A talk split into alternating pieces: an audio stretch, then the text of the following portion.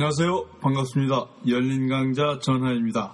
오늘은 미술 혹은 예술이란 무엇인가, 그리고 미술사를 도대체 우리 일상생활에서 어디다 써먹을까라는 주제로 여러분들과 함께 시간을 갖기로 하겠습니다. 저희 런던 시내 문화학교 열린 강좌는 런던이나 영국 전역에서 사람이 서 있을 수 있는 곳이면 언제 어디서나 열릴 수 있는 오픈된 강좌입니다.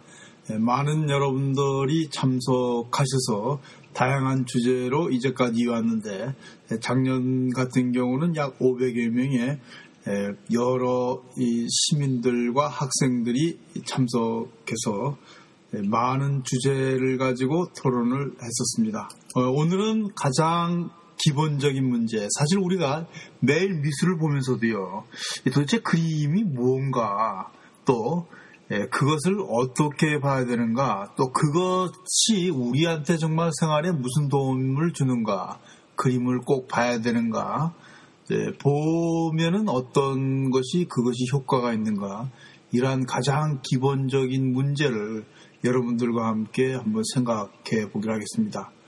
네, 미술 혹은 예술이란 무엇인가? 정말 이것은 그 사람마다 다르게 얘기해가지고요. 한마디로 규정할 수가 없는데요. 왜 그러냐 그러면은, 아, 미라는 것이 시대와 지역에 따라서 다르게 생각하고요. 그 표현도 다양하게 나타났거든요. 그래서 한 지역도 또 집단마다 미적 기준과 판단 가치가 다르게 적용돼가지고 도대체 무엇이 아름다움이고 도대체 무엇이 아름답지 않은가 정말 이 사실 이 판단하기가 상당히 곤란합니다. 예를 들어서요, 고대 사회의 메소포타미아 지역의 티그리스 강과 유프라테스 강 사이에요. 아주 가까운 거리에 위치하고 있는 부족 국가인 우루와 라가시 같은 경우도 서로 미식이 달랐습니다. 뿐만 아니라요, 예, 그로부터 4천년이 흐른 예, 기원 후 15세기에 이탈리아 반도에 있는 바로 그 피렌체와 시에나가 다른 미식을 갖고 있었습니다. 이 둘은 실제로 전쟁됐었거든요. 또 같은 지역에서도 시대마다 차별적이고 크게 대조적인 미식이 시대마다 또 다르게 나타났거든요. 어떤 때는 이것이 미다 하고 어떤 때는 또 이것이 미가 아니다. 이 한국도 예외가 아닙니다. 삼국 시대에는 지역마다 다른 미식이 존재했었고요. 통일 신라 때 또 이것이 통합돼가지고 변화됐다가 다시 고려 시대도 크게 바뀝니다. 이런 미식이 조선시대 와가지고는 요동지를 합니다. 전기와 후기, 말기로 조선시대 같은 경우도 뚜렷하게 다른 미식을 보여주거든요. 또 하나는 이렇게 시대마다 다르기도 하지만은요, 계층 간에 분화되어서 나타난다는 것입니다. 이를테면 영국 같은 경우, 우리가 지금 살고 있는 영국 같은 경우도 이 working class의 미의식과 middle class의 미의식과 upper class의 미의식과 상류층의 미의식이 정말 다릅니다. 아, 이렇게 미의식은요, 지역마다, 계층마다, 이 시대마다 정말 그 다양하게 나타나고요. 또 이 사람의 이제는 취미마다 또 다르게 나타나거든요. 그래서 이런 미의식을 정말 파악하고 안다라는 것이 지금은 거의 불가능해졌습니다. 그러나 그럼에도 불구하고 이런 그 미식을 가장 쉽게 잘할 수 있는 것이 바로 미술이거든요. 또 이 미식은요, 이제는 하나의 취미가 아니라 그 산업의 도구, 무역의 도구, 그 세계로 진출하기 위한 이 지식인의 필수적인 교양 과목이 되어버렸습니다. 왜 그러냐 그러면은 세계에서 만나는 그 사람들이 누구인가 이런 것들을 그 사람이 내부에 간직하고 있는 바로 욕망, 그 미식을 통해서 가장 쉽게 알 수 있다는 것이죠.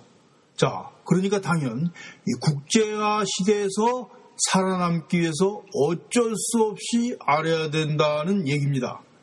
예, 저는 세계 여러 나라를 방문하게 됐지만은 40개국 사람들과 한 지붕 안에 살아보면서 그들이 누구인가를 직접 경험했습니다. 또 그 나라 사람들의 미술사를 통해서 미식을 엿보고 다시 그 직접적인 체험을 미술관과 박물관을 돌아보면서 그 유물을 통해서 정말 그것이 실질적으로 맞아떨어지는 것이 아닌가 또 확인됐습니다. 또 욕망과 미적 행위가 어떻게 관련을 맺고 있는가 그 과정도 살펴보고요.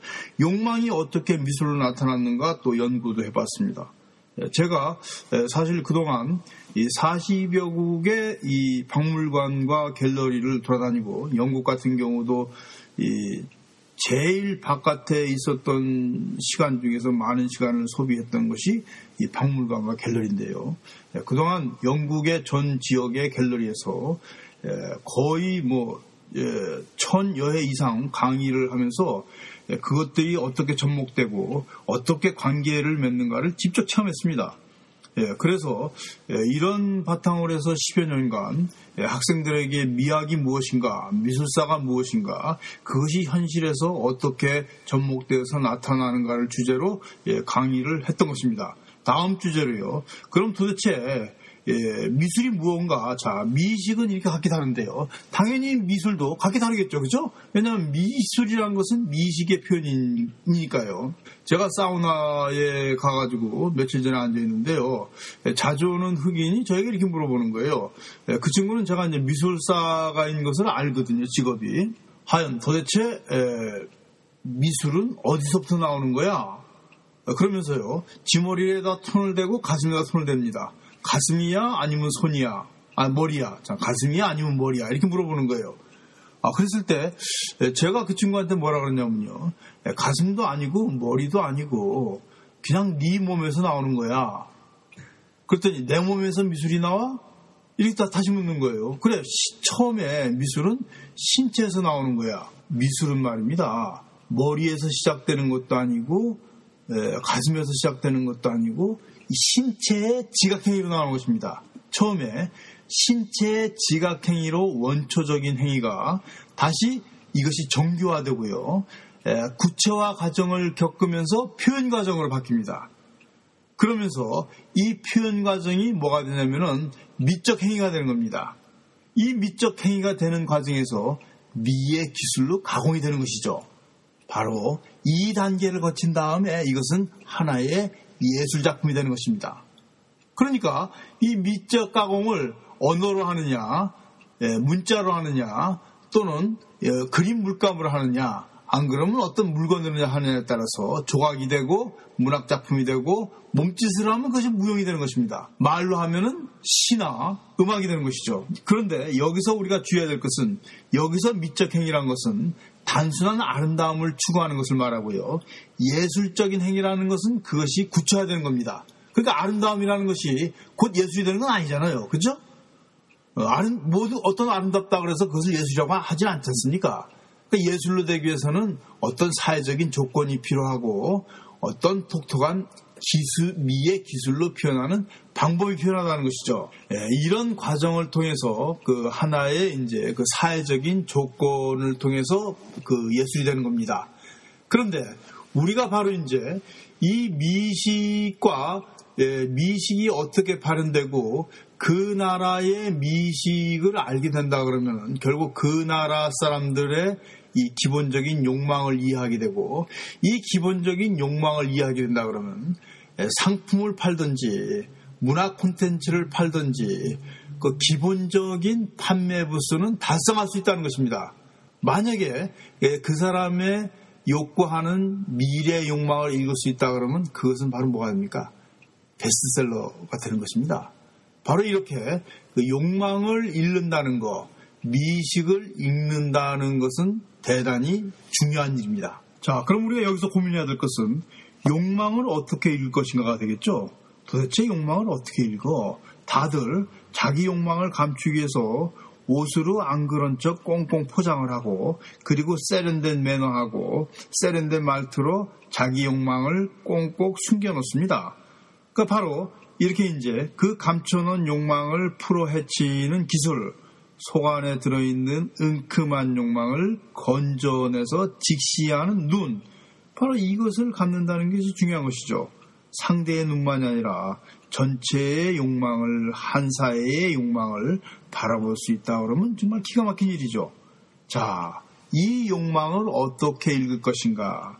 가장 빠르고 가장 효과적으로 읽는 방법이 바로 미술 작품입니다.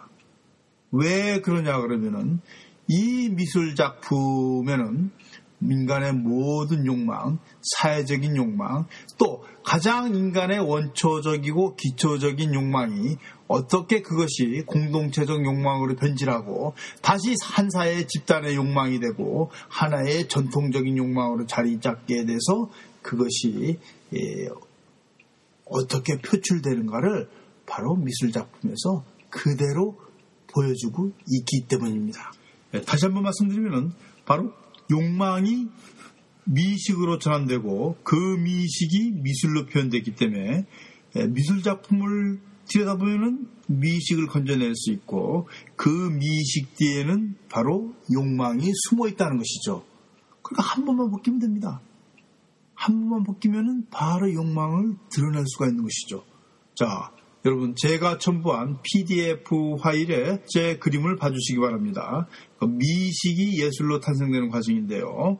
예, 첫째, 예, 첫 번째, 예, 예술가에 의해서 미식이라는 것은요. 자, 기본적인 제1단계의 가장 기본적인 욕망, 식욕, 성욕, 과시욕이 그것이 사회적인 체험을 하면서 개인적으로 얻은 체험으로 사회화가 되고 다시 3단계에서는요. 그 욕망이 집단 공동체적 욕망으로 되고요. 이 집단체적 공동 욕망이 신화와 종교 사회 풍속을 거쳐 마지막 법을 통과하면은 바로 그것이 미식이 되는 것입니다. 이것이 정화된 미식인데요. 이 정화된 미식은 바로 표현하게 되면은 예술로 탄생하게 되는 것입니다. 예, 여기서 한 가지 주의해야 될 것은요. 모든 예술 작품이 이렇게 다섯 단계를 거치는 것은 아닙니다. 1단계를 거쳐도 예술 작품이 되고 2단계를 거쳐도 예술 작품이 되고 3단계를 거쳐도 예술 작품이 됩니다. 실제로 그런 예술 작품들이 상당히 많이 나오고 있는데요.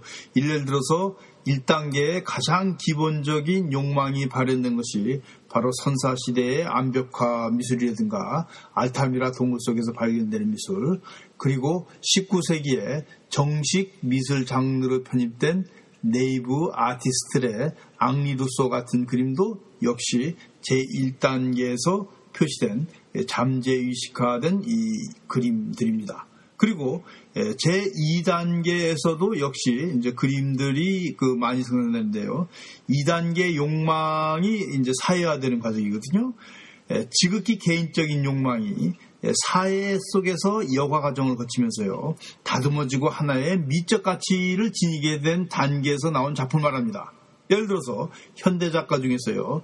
그 루시안 프로이드와 야이 쿠사마 작가들은 이 작품들이 2단계 미식에서 이룬 것이라고 할 수 있습니다. 왜냐하면요, 예, 그들의 작품은 인간의 가장 기본적인 원초적인 욕망에 기대어서 분출하고요, 억압된 과정을 정직하게 풀어놓고 있기 때문입니다.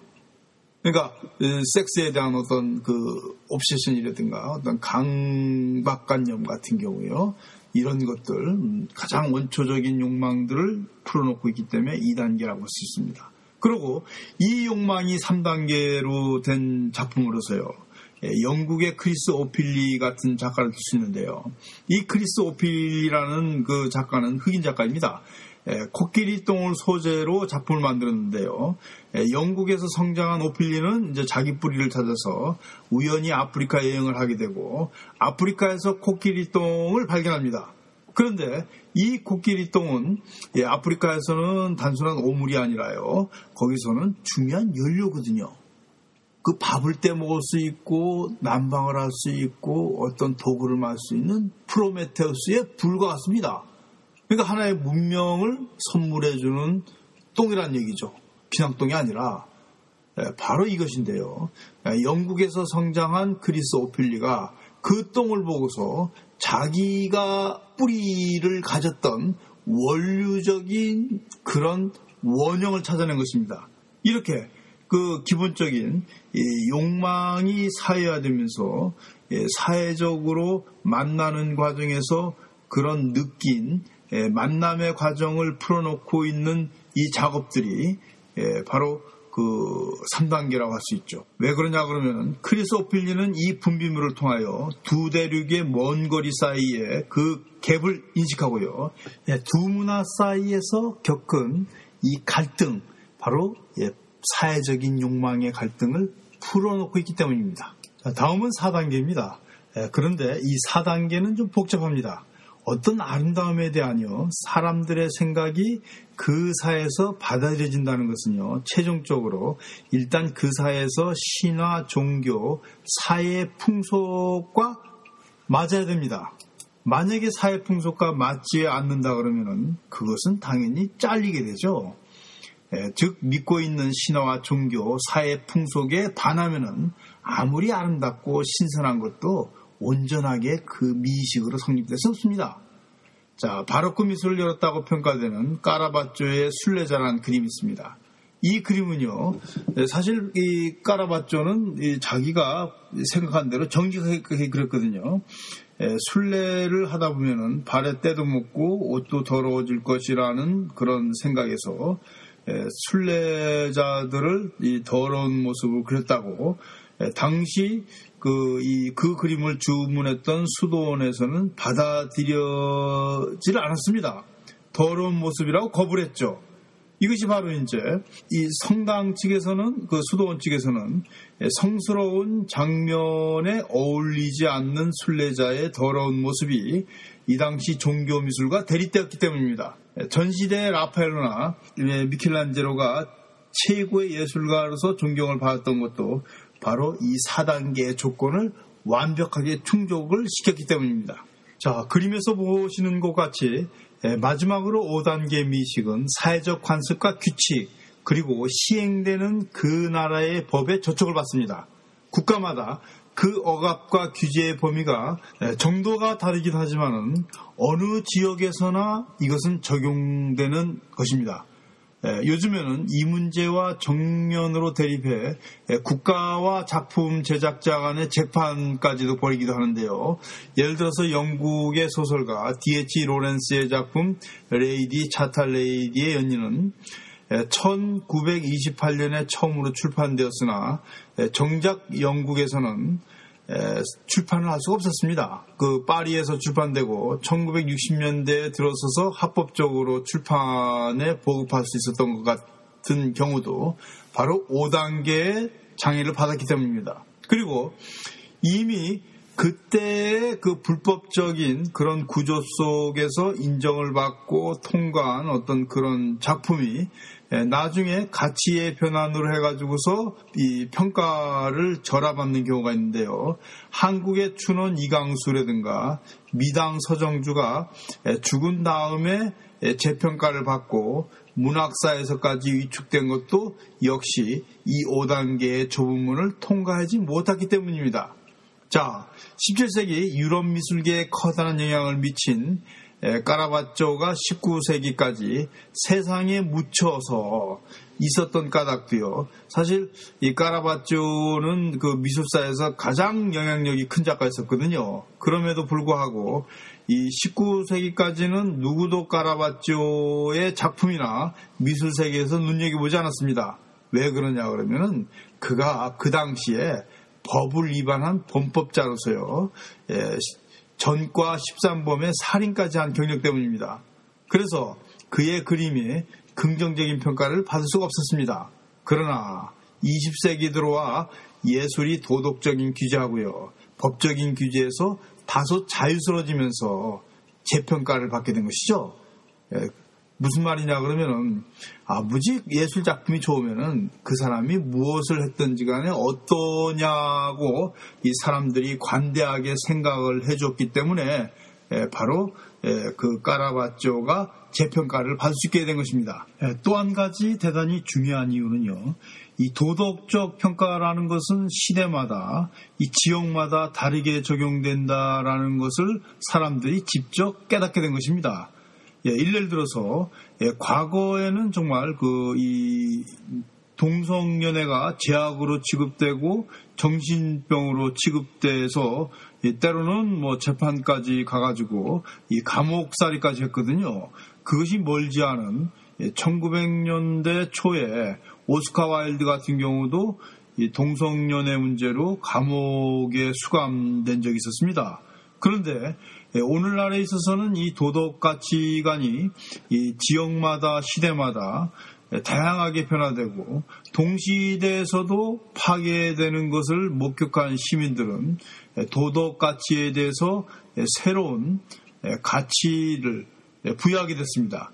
그러니까 내가 지금 믿고 행동하는 이런 그 사회 질서, 윤리, 규범, 이 법도 곧바로 개폐될 수 있고 폐기될 수 있다는 것이죠. 그 미당 서정주나 춘원 이광수가 그 재평가를 받게 된 것은 문학적으로 가장 중요한 정신 작업이었었는데 이 불법적인 구조, 일체 식민지하인 불법적인 구조에서 물론 이 사람은 그때 그 법적인 통과를 그 막고 예, 법적인 마지막 단계에서 미식을 그 인정받고요. 그 당시 최고의 평가를 받았지만은 그 법이 질서가 바뀌고 새로운 법 질서가 나타남으로 해가지고서 기존의 법 질서에서 인정했던 것들이 오늘날에서는 휴지 조각을 될 수도 있거든요. 자, 이 점도 상당히 재미난 얘기입니다. 예, 결국 미식이라는 것은 이렇게 예, 보편적으로 다섯 가지를 통과해야지만은 예, 그 시대에서 살아남을 수 있다는 것입니다. 그, 그래서 미식은 욕망의 사회화 과정이라고 표현을 할 수가 있는 것입니다. 또 이 다섯 가지 미식의 확장 단계는요, 작가마다 작품 세계를 조망할 수 있는 도구로 유용하게 사용할 수 있습니다. 이 가능성을요, 한 단계에서 한 단계에서 이렇게 진행하는 가능성을 모든 예술가에서 나타나는 작가들의 작품을 가지고 확인할 수 있습니다. 그러니까 대부분 아마추어 작가들이나 작가 지망생들이 자신 속에서 자신의 이야기를 풀어내지 못합니다. 왜냐하면 이미 갖추어진 형식이나 틀 속에서 그것이 아름다움 혹은 예술이라고 생각하고 그것들을 모방하고 흉내내서 하는 것이 예술작품이라고 생각하기 때문입니다.